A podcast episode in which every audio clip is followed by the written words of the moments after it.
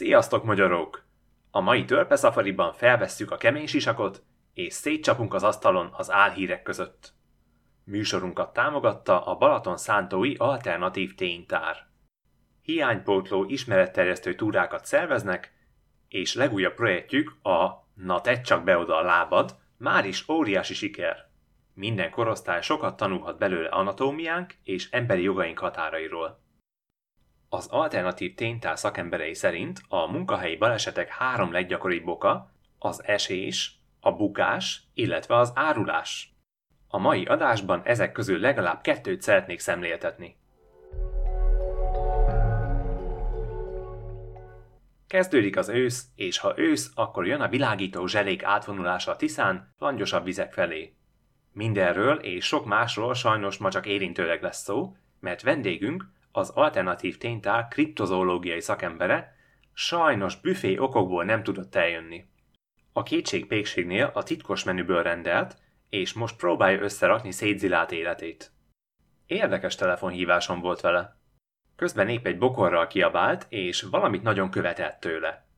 Engem többször figyelmeztetett, hogy vigyázni kell, nehogy egyszer a tuják megízleljék a vért. Aztán panaszkodott, hogy idefelé nyomvájus az autópálya, és hogy a szolgálati kocsival nagyon nehéz bevenni a kanyarokat a pályán. Szóval letettem, jött volna inkább busszal. Apropó buszok, az utakon is fontos a biztonság. A Balaton megyei volán közleménye szerint Zimbabwe után hazánkban is megjelentek a goblinok. A késő járatokért is kizárólag őket hibáztatják. A reggel szexárt palánkról eretnek püspökire menő járat ugyanis több órát késett, miután egy helybeli fizikatanál kikiáltotta, hogy a sofőr egy goblint rejteget, és ezzel akarja a kárhozat felé csábítani az utasokat. Elszánt falusiak meg is rohamozták a buszt, és a sofőr ülése alól kirántott goblint egy hipermarketes prospektusokból rakott mágián elégették. A mágia mellé egy kőtáblát is kitettek, amin olvasható, mennyi forintot takarítottak meg a rezsicsökkentés óta tüzelőn. Hmm, remélhetőleg utána szakszerűen összetakarítottak. Tudjátok, ha a papír kék kuka, ha üveg zöld kuka, ha vannak fogai, piros kuka. A lángoló kukákat pedig kerüljük.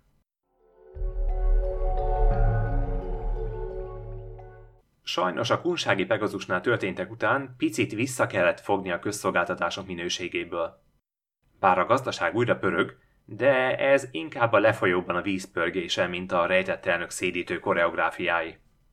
Szóval a postán nem csak, hogy nem kapni már kaviát, de át is nevezték a nem elsőbségi leveleket nem kézbesítendő levélre.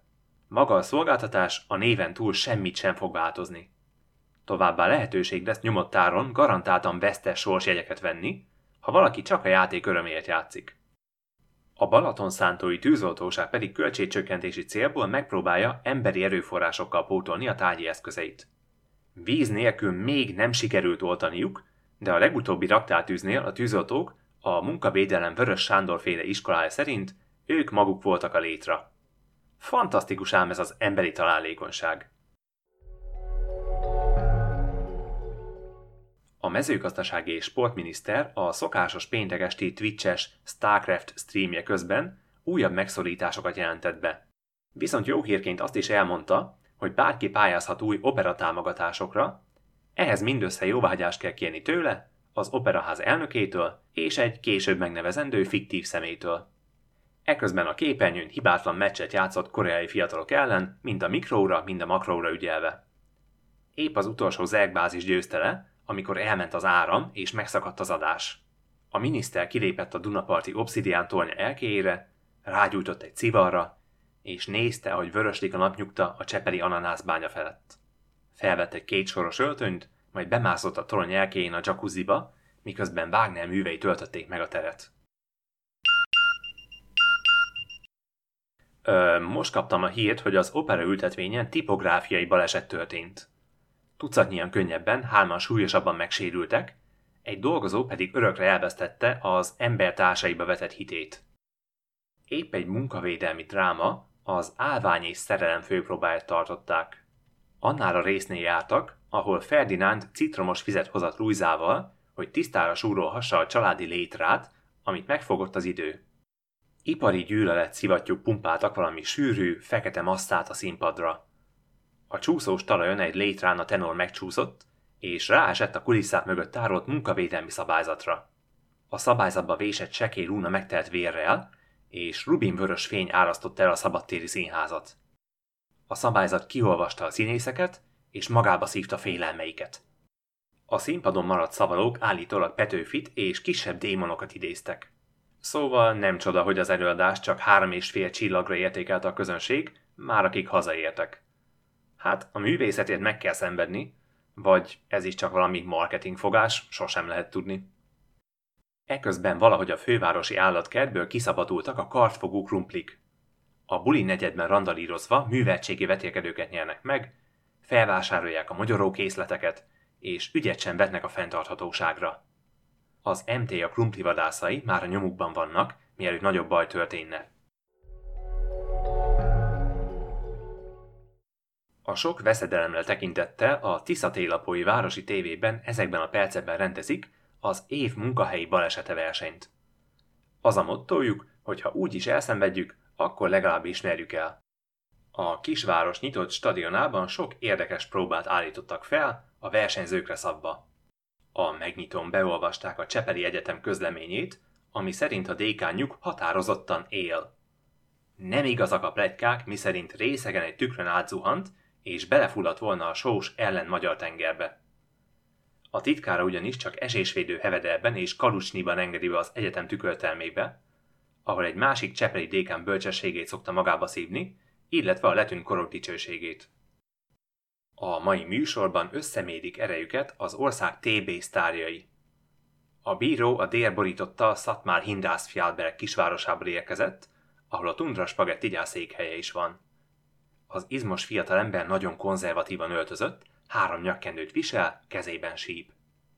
Ott ül a lelátón a tavalyi győztes Káró Lajos bácsi, akivel a legenda szerint egy kéthetes kórházi ellátás során végig méltósággal bántak. A műsorvezetőnek kisé zavartan elmondta, hogy a sógora elvégzett valami szomália tanfolyamot, azóta nem lehet vele jót borozni. Hmm, ez gondolom szomelié lenne, és nem a sariára állt rá a Balog bácsi. Na de, elég ennyi a múltból, a mezőny idén is erősre sikeredett. Eljött a létragyorsulási bajnokságra készülő ismeretlen szobafestő, akinek a nyomában fiktív számlákat fúj az őszi szél. A gyepen a létra legfelső fokára állt, és már szalad is a kezében az ecset, ólomtartalmú festéket szólni az oda készített azbeszborításos falakra. A nemzeti ASMR cirkusz is megjelent. A magasban akrobatáik haláli csendben dolgoznak mutatványaikon, alul pedig segítőik buborékos fóliákat pattogtatnak, kartondobozokon kaparásznak, és vajas kenyeret kennek műanyag kanállal. A műsorvezető valami szokatlan bizselgést érez, de telik az idő és már jönnek is a következő játékosok. A bíbor hajós kapitány kalapot viselő kincses kazmetra, puskaporos hordók közt dohányozva tart ügyfélszolgálati oktatást új hebdeszkes kollégáinak. Fejükön egy-egy nagy almát viselnek, na ez érdekes lesz.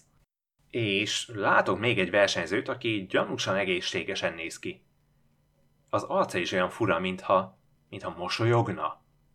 Ahogy belép a pályára, a bíró sípol, és kivezeti egy kis tesztlaborba. A dopping gyanút kiszűrni genetikai vizsgálatot kér, ami gyanúsan hamar el is készül. Az lett az eredménye, hogy a versenyző hamisítvány. A szakorvos egy nagy piros filztollal át is húzza az egész embert. Ej, ej, ez a szerhasználat sajnos minden sportot elkísér. Persze, kevés ember próbál ki például a heroint, és aztán mondja, hogy á, ez nem rossz, de valahogy nem nekem való. Így aztán nincs esélye a győzelemre, meg másoknak sem, mert, mert rendkívüli bírói döntés szerint az év munkahelyi balesete az M5-ös metró építésénél történt. Ott ugyan nem volt egy versenyző sem, de a bíró szerint fontos, hogy a szabályok betűje helyett azok szellemét kövesse. Ezzel mondjuk egyetértek.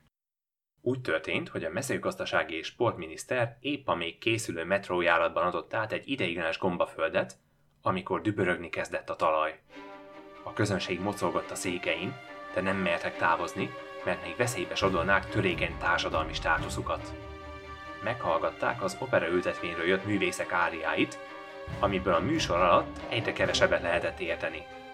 Én nem is tudtam, hogy emberi torok ilyen hangot képes kiadni.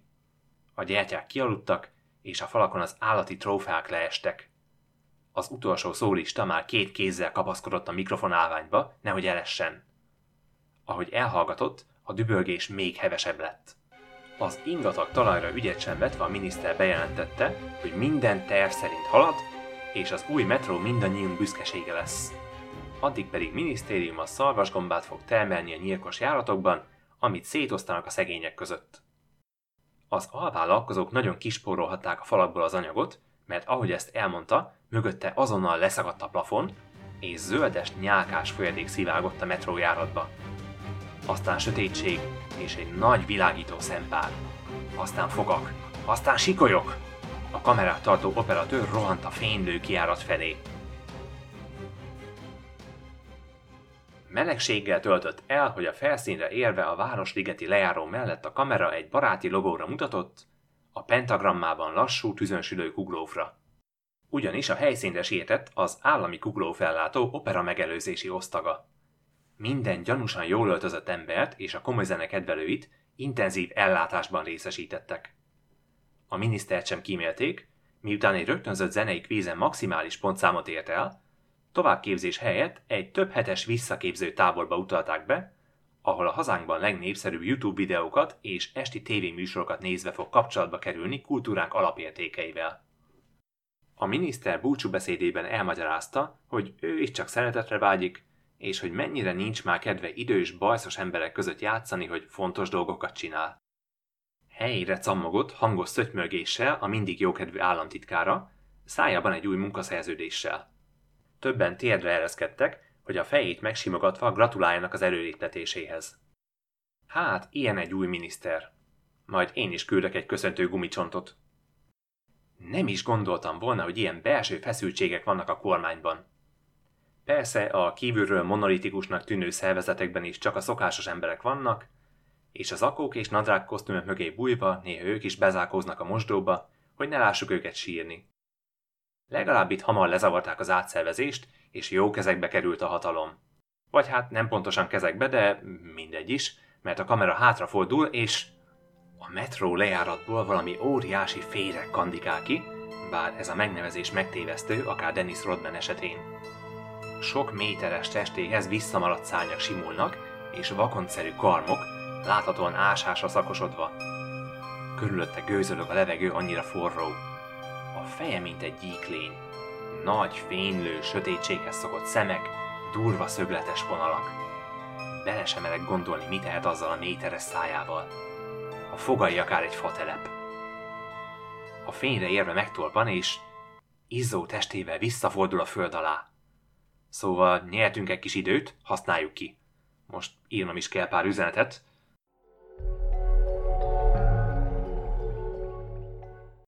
Azt hiszem, a mai versenyben valaki győzött, de igazából mindannyian veszítettünk. Kivéve az államtitkából előlépett új mezőgazdasági és sportminisztert, aki üstökösként tör előre a hivatalban. Első intézkedéseként elbírálta Hollósi Trisztán régi beadványát, ami a cégcsoportja állítólagos bűnei alól kér feloldozást. Az új miniszter a pályázatukat többször a szájába vette, aztán ráfeküdt. Egy osztályvezető ezt jóvágyásnak vette, és a Dunára bocsátott egy gumicsónakot a rajtaütés cukrászda régi logójával, amit lángoló nyilvesszővel elsüllyesztett. Így a cégcsoport múltja ünnepélyesen feletésbe merült. Legalább jó célra mentek az adóforintok. Azonban ceremóniák ide vagy oda, egyszer szembe kell nézni a következményekkel. Évadzáró műsorunkban feltárjuk nemzedékünk egyik megosztó kérdését, a lakáskérdést. Addig is bújjunk a négy fal közé, és tegyünk úgy, mintha puszta falak megvétetnének egymás rossz indulatától.